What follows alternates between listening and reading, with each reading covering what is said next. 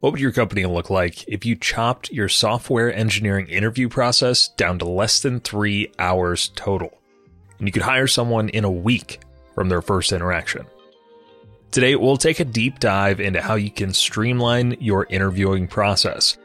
I've used the following methods at four different companies with a high rate of success, and you can as well. The ideas are straightforward and save you and your company time and money. Welcome back for episode 3 of Hartley's Handbook. I'm John Hartley, and this is the go to podcast for engineering leaders looking to level up their skills. Each week, I'll dive deep into the world of management, bringing you tactical advice that cuts through the noise. No vapid quotes, no BS, just straightforward advice you can implement immediately. This week's focus interviewing process. We'll start off with some overarching principles, then move into a more granular view of how each part of the process should work. Along the way, if you have any questions, send them to me. Interviewing and hiring is one of my all time favorite engineering topics. So let's get interviewing. I do want to caveat this here by saying that you need a good partner within the business. I've had a few great ones over the years, and you know, may even have one of them on the show at some point. Uh, but it is important to understand who is working with you, what are their constraints, what are their requirements, and how do you form a good relationship with them in order for all of this to be effective. For what we go over today, keep in mind that the questions within each of the chunks will be the key factor to making your interviewing process successful. This is merely a starting point, and I'll dive into each further along the way. Think it's important to recognize as well that there's some upfront work to do here. This is not up. Oh, I'm going to say immediately that this is how we're doing it, and suddenly everything is reduced in time and scope, etc. You have to put in the legwork, you have to work on it, and you have to continue tweaking over time. You also want to understand how do you measure these things? We'll get into that in a future podcast episode. A major thing to remember within any interview process is that each portion of the pipeline should support the next steps. If the initial screen shows the individual may be weak in Ruby on Rails, the technical screen should either validate or disprove that they are weak in that area. If the technical assessment gives some mini flags of ego or cockiness, the values fit should work on validating or disproving that, and so on. The simple template looks like this. It's four parts. You have the initial screen, which is 45 minutes maximum. You have the technical skills assessment, which is one to two hours, depending. You have the values fit interview, which is one hour max. And then you have the final check. That's 30 minutes max. The total time from the above is roughly three to five hours. It might feel short, but I've found great success in this amount of time. It's better for your business. It's better for your candidates. Overall, the experience is better for everyone. And I prefer to break it down into two days. So day one is the initial screen. Day two is the technical assessment, the values fit, and the final check. Then by day five, we're either able to give an offer to the candidate or we have decided to reject the candidate. Be respectful of a candidate's time and remember that they will likely need to take PTO in order to accommodate the second day of the process. Don't get all high and mighty and say, well, if they don't want to spend time with us, they must not want the job. Have some empathy. Remember what your interview process was like and work with them to make it work. Some hiring considerations. Talked a little bit about performance and measuring, and before we dive into each section, I want to outline the variables associated with shortening or lengthening an interview process. A while back, I was asked to pour jet fuel on a process, which was an incredibly fun task for me to think through. In doing so, the following variables came to mind as factors that determine how fast a company can really go with their engineering interview process. So, first we have hiring accuracy. What percentage of individuals must be retained, either voluntarily or involuntarily, after X period of time? So, I want this to be 100% successful. I want 100% of my individuals to stay here after we have interviewed them. All right. It's probably going to take longer. We want to make sure that it is an exact fit and that we're not going to regret it in three months. speed to fire. Does your management group have enough discipline and time for proper performance management? And are we okay cutting ties quickly? A lot of times you can tell within two or three months that this person is not going to work out. But how often do we see companies say, well, all right, maybe we just didn't onboard them well enough. Maybe we didn't do this or that. And so you try to pull them through. Six months later, we're probably still in the same position, pulling them through, having to spend a lot of time with them, and performance management has not gone well. So, in that regard, if you know early, are you okay with cutting early? I think too many times people are like, oh, well, we made this investment. We invested all this time in interviewing, which is what we're trying to fix right here. So we have to stick with them. We have to give them a chance. We have to say, well, if they fail, we failed in the interview process. And because of that, we get into the sunk cost bias. Don't let yourself do that. Determine as a management group, how quickly can we fire someone? How quickly, if we determine they're not going to work out, can we say, all right, we made a mistake. Let's open the rec back up and go after somebody else. Now, don't get me wrong. I'm not saying, oh, anyone who has performance issues just out the door immediately. Get them out week one. Not going to happen. It's not what I'm saying. I'm mainly saying figure out what that timeline is and what your group is comfortable with. Number three in hiring considerations is speed of productivity. How quickly do we need these individuals to be productive on their team or teams? If it's, I need someone in that seat who can immediately do the job, you're probably going to need someone with more experience. That person can be harder to find. You're looking for a very, as Liam Neeson put, a very specific set of skills that you need to put into that chair. So it may take a little longer. If it's, ah, we have a good onboarding program, we have learning that they can do, three to six months is fine for them to ramp up. That's okay. That's easier. You have more variability, you have more room to work with. Number four is available support. Are our mentor capable engineers available to support their new team members? Or do we have other structures in place to support them? If there's no support, you need someone who is more independent. You need someone who is able to be productive by themselves. Again, tougher person to find, that timeline is going to change as to how quickly you can do these things. Number five is level flexibility. Asking for 10 junior engineers, much easier than five staff engineers. Boot camps can be a great way to get junior engineers. You know that they're hungry. You know that they want to do the job and you know that they are just looking to grow within a position. Easier to get 10 juniors, for sure. But are there gains if you bring in juniors quickly versus staff engineers slowly. Something that you have to determine. Then location flexibility. If the company is fully remote, much easier to attract talent at different skill levels because the pool is much broader. If you need someone to relocate or convince them to commute, that'll likely drag out the process. So we have those six in mind. Now, two core metrics I want to note before we go any farther one is cost to hire, the other is speed to hire. These are the two things that I always track. So, cost to hire. From resourcing to the moment they start, what is the total investment you have put into that individual? It's not only the cost of one individual's path, but the path of all others that didn't make it that far. The total cost of recruiting, the total hours spent interviewing, all of that then divided by the number of hires is the cost to hire. You want that number to be lower. It just for clarity. I, I think everybody was on the same page there, but for clarity, the cost to hire, you want that to be as low as possible. Now, you don't want to uh, give away the other items. So the six that we talked about, you don't want to say, well, those are out the window because I need this cost hire to be low. You want to measure it and determine what seems reasonable for hiring someone.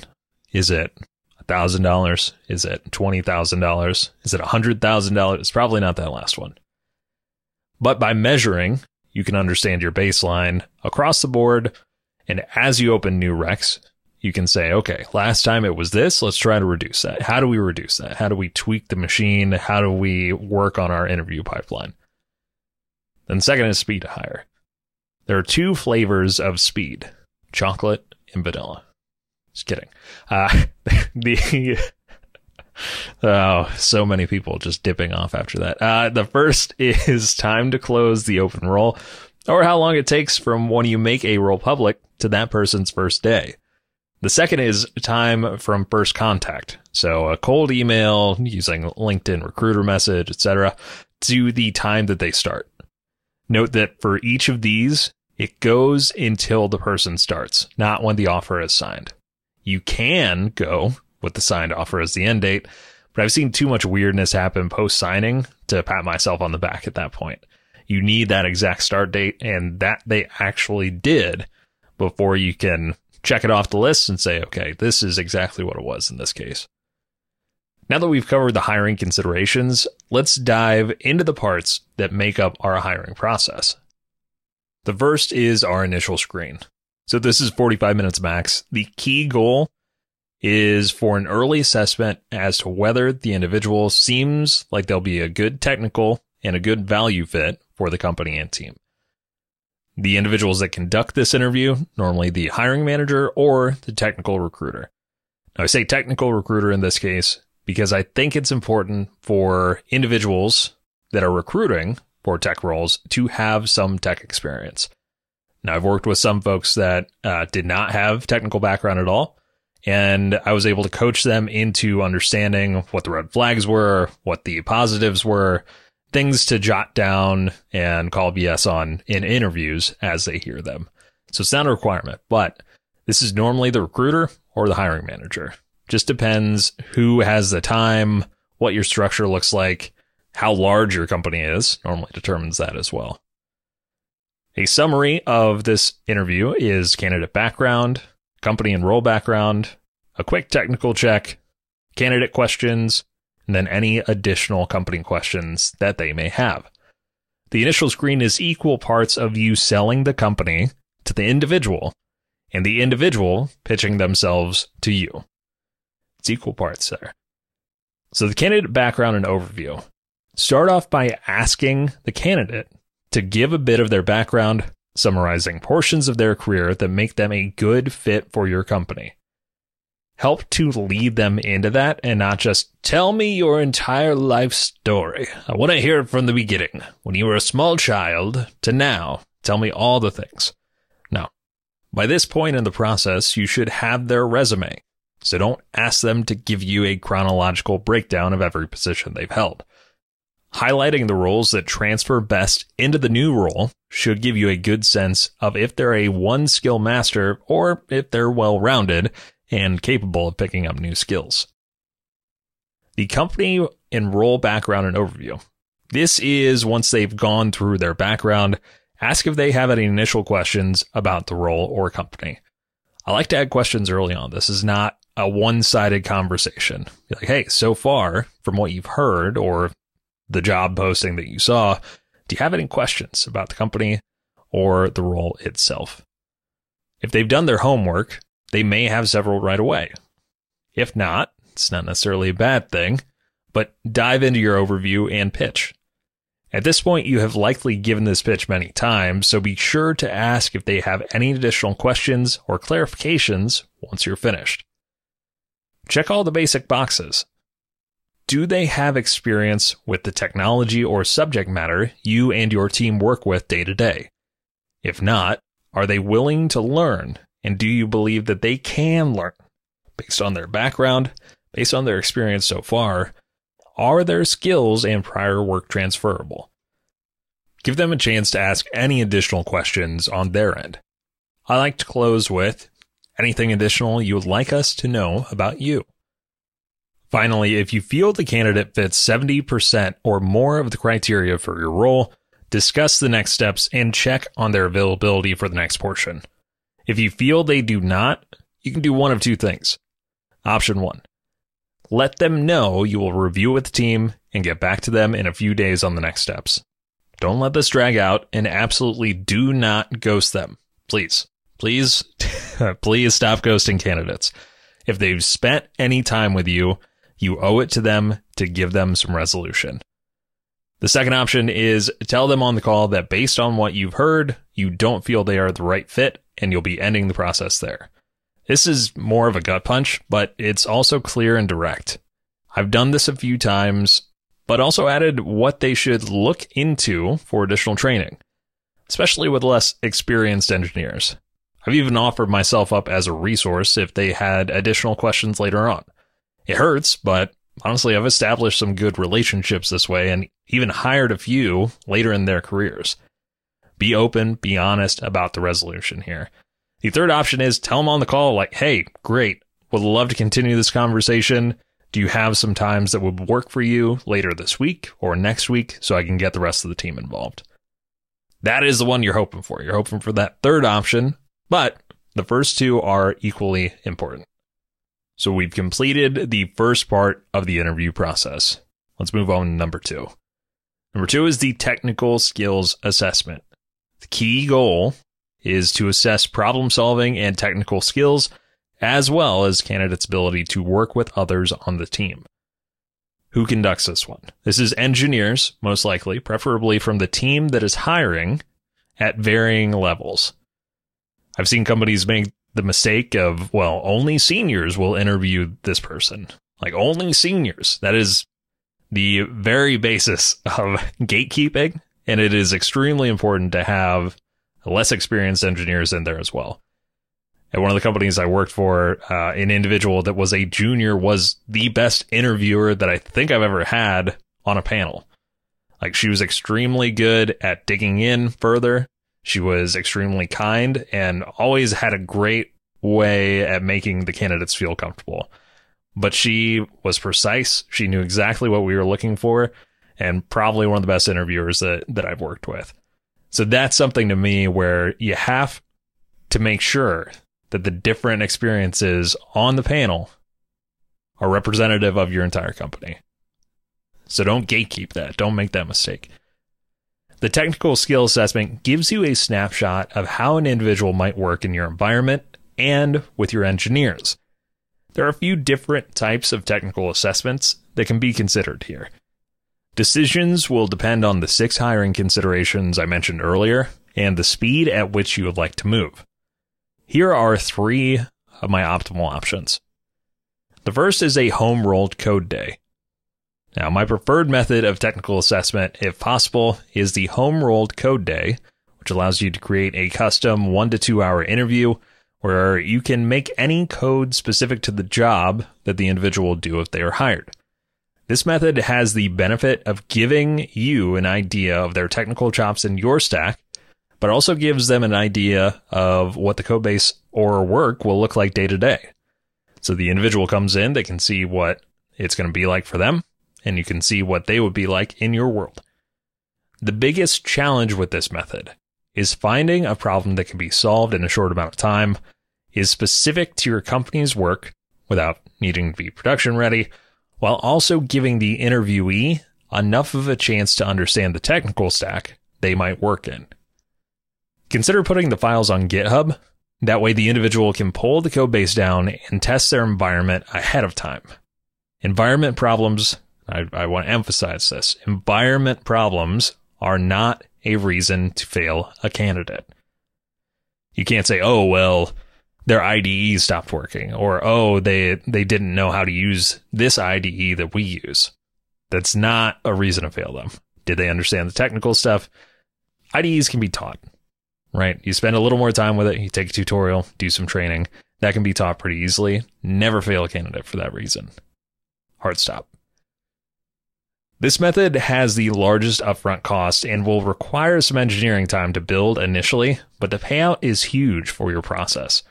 It looks like this one hour technical challenge that represents real work, one hour debugging or architectural discussion that represents real work, depending on company need.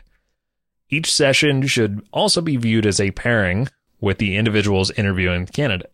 This gives the opportunity to both you and the candidate to see what it would be like to work with them in real time.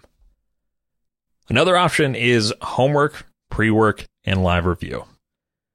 When we were testing for front end engineers at one of the first companies I was at, we would send homework to the candidates to weed out the ones that just really didn't know anything.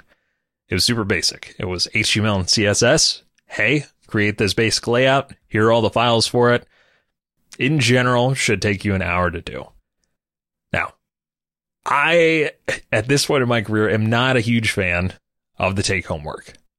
I think you will always get a better sense of how someone works by in office, but when it comes to something as basic as HTML and CSS, and that's what you're hiring for, and that is what they will do day to day, if they can't even do that at home, they're not going to be able to do it in your office.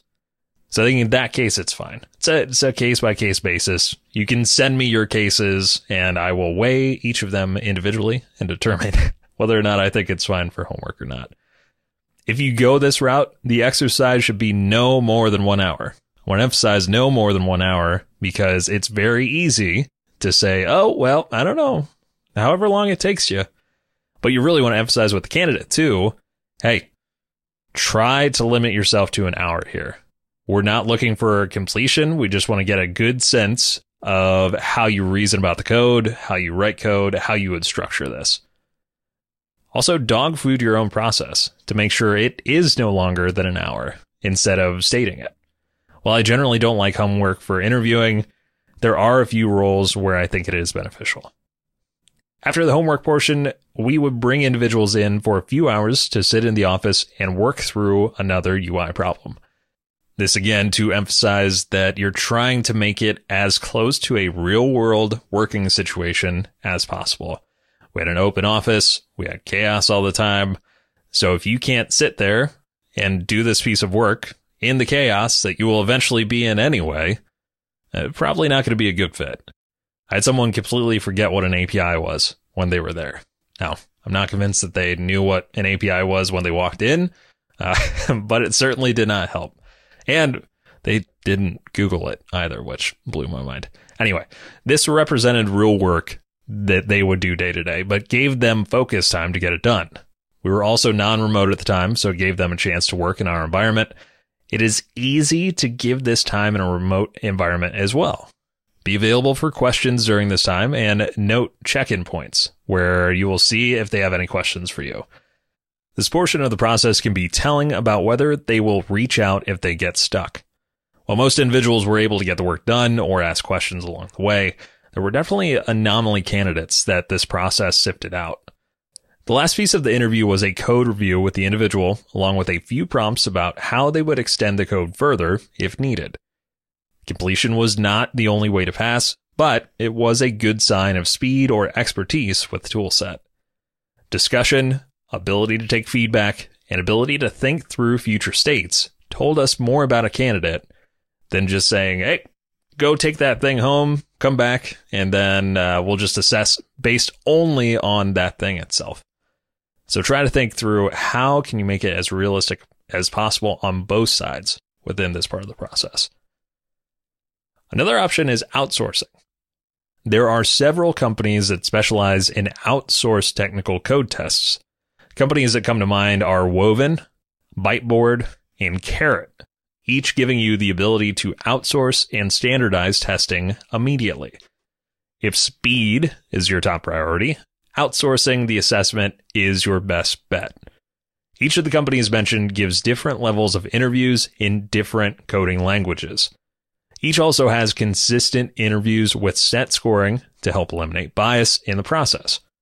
It also removes any internal concerns of sandbagging or sabotage. So, oh, the senior was a little worried about uh, or intimidated by this senior that was coming in, and so they sabotaged the interview. It happens.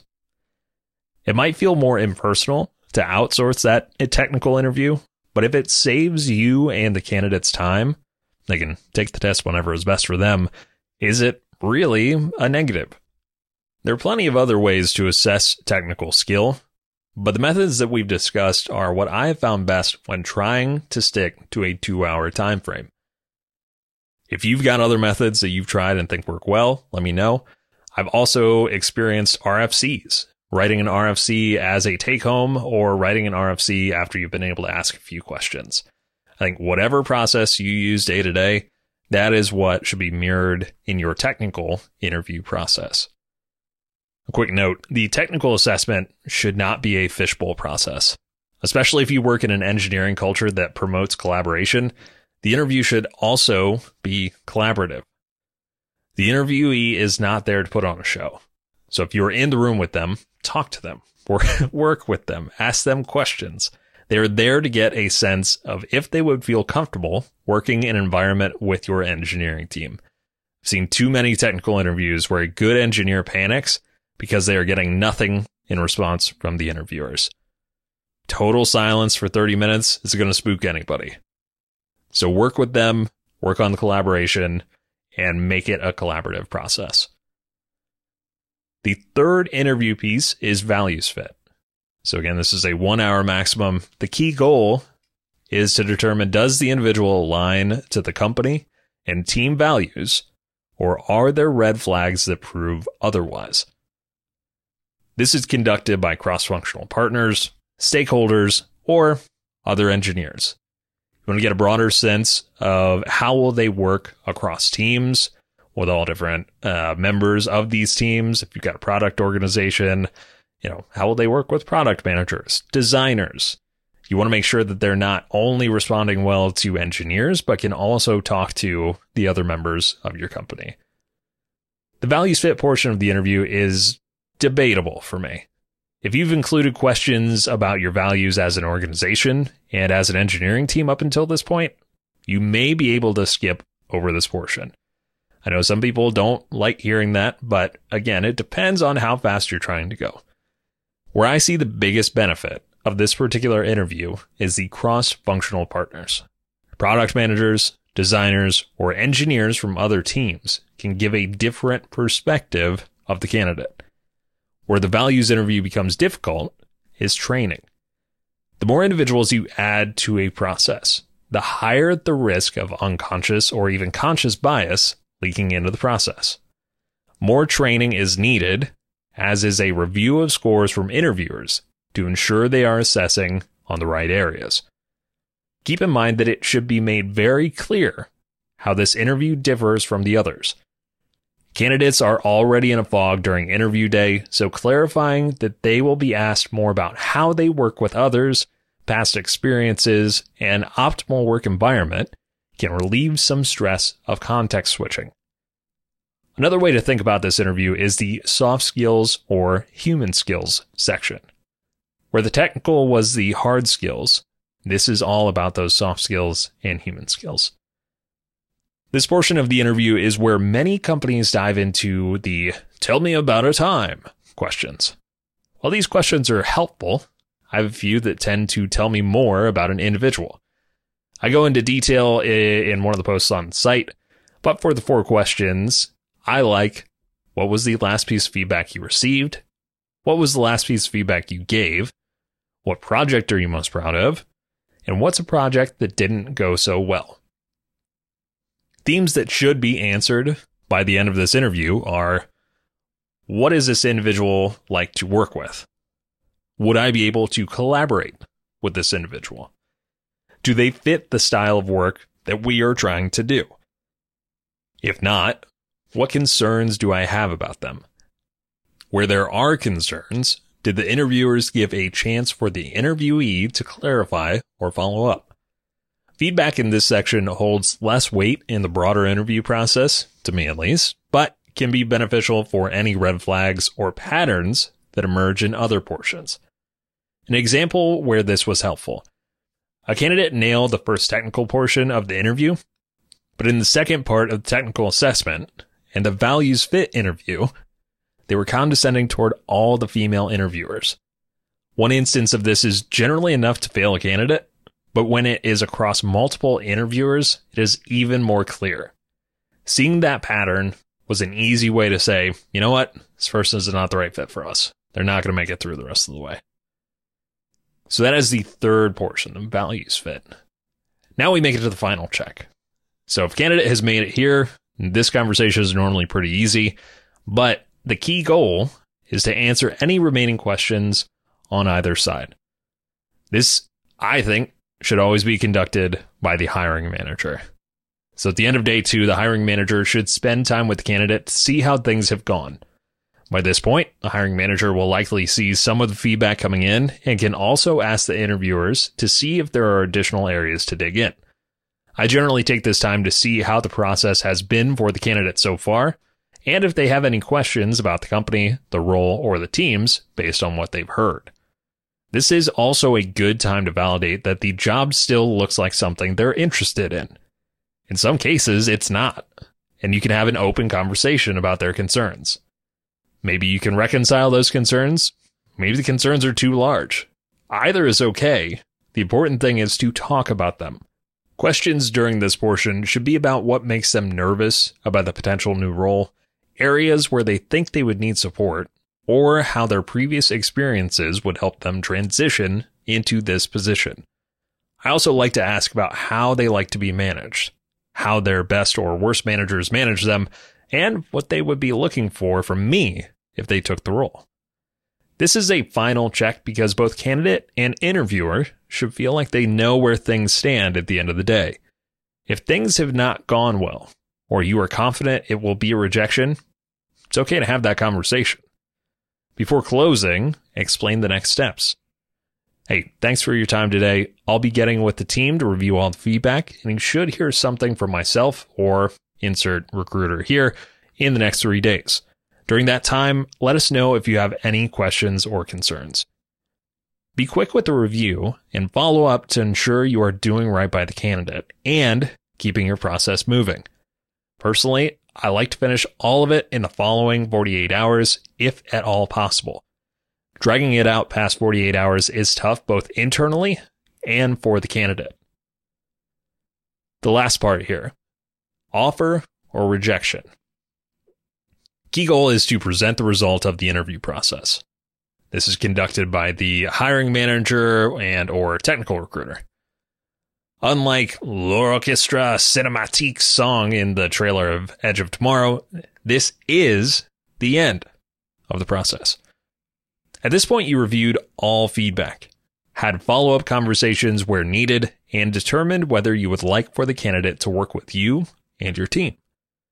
If you are extending an offer, you met with your internal team and know what will go into the offer from a salary and benefits perspective.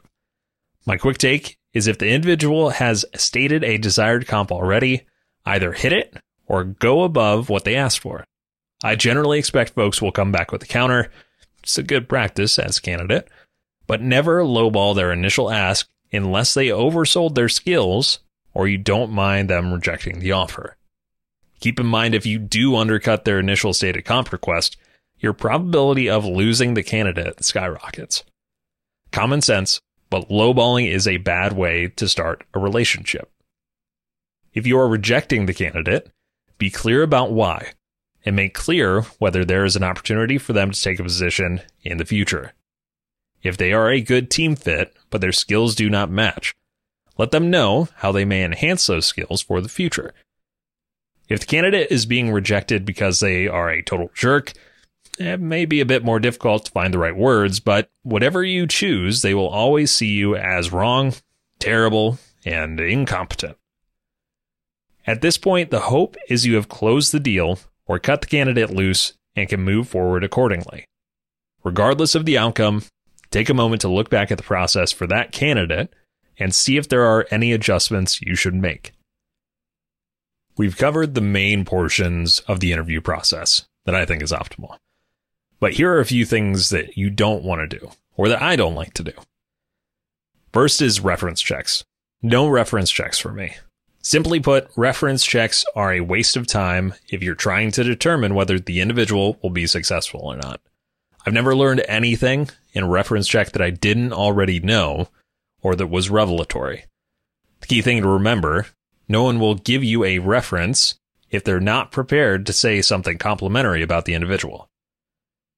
Remember, too, you are not some incredible detective that will shine a bright light on something bad the person did by interrogating a source provided by the individual. I'm sure there are certain scenarios where this can be impactful, but I've yet to find them. Another no here is no brain trust reviews. I've worked in several places where all individuals involved in the interview process for a candidate would get into a room and discuss whether the person should be hired or not. I've also eliminated that process at all of those companies because to me, it is a waste of time and unproductive. Here's why. First problem is the loudest voice wins. Whoever is seen as the most respected, whoever is seen as the loudest, or honestly, whoever talks the loudest in those conversations, they generally win out. That's because other people just don't have the time to spend to fight it. If someone is making a tough argument, or not even a tough argument, if they're just being loud with their argument, other people are going to back out of the conversation. Number two, the quieter voices don't have a seat. So again, like if someone is introverted, may have a lot of good feedback and be like, hey, this person would be perfect for these reasons, that loud voice is going to overshadow them. Then number three, there's rarely anything new to learn. If you had every individual fill out a feedback form, that should be good enough. Groupthink is all too common in these scenarios, and whoever casts the first stone ends up leading the decision in the room for the other individuals. Dissenting opinions are typically difficult to express, and any positives or negatives for a candidate tend to get buried if one interviewer is loud about their stance. It is more beneficial to spend time with individuals to clarify their feedback or ask additional questions. Do not ask leading questions when following up, but see if they can expand on why something seemed like a positive or a negative. We all see things differently, so where I may view something as positive, you may view it as a negative, or vice versa.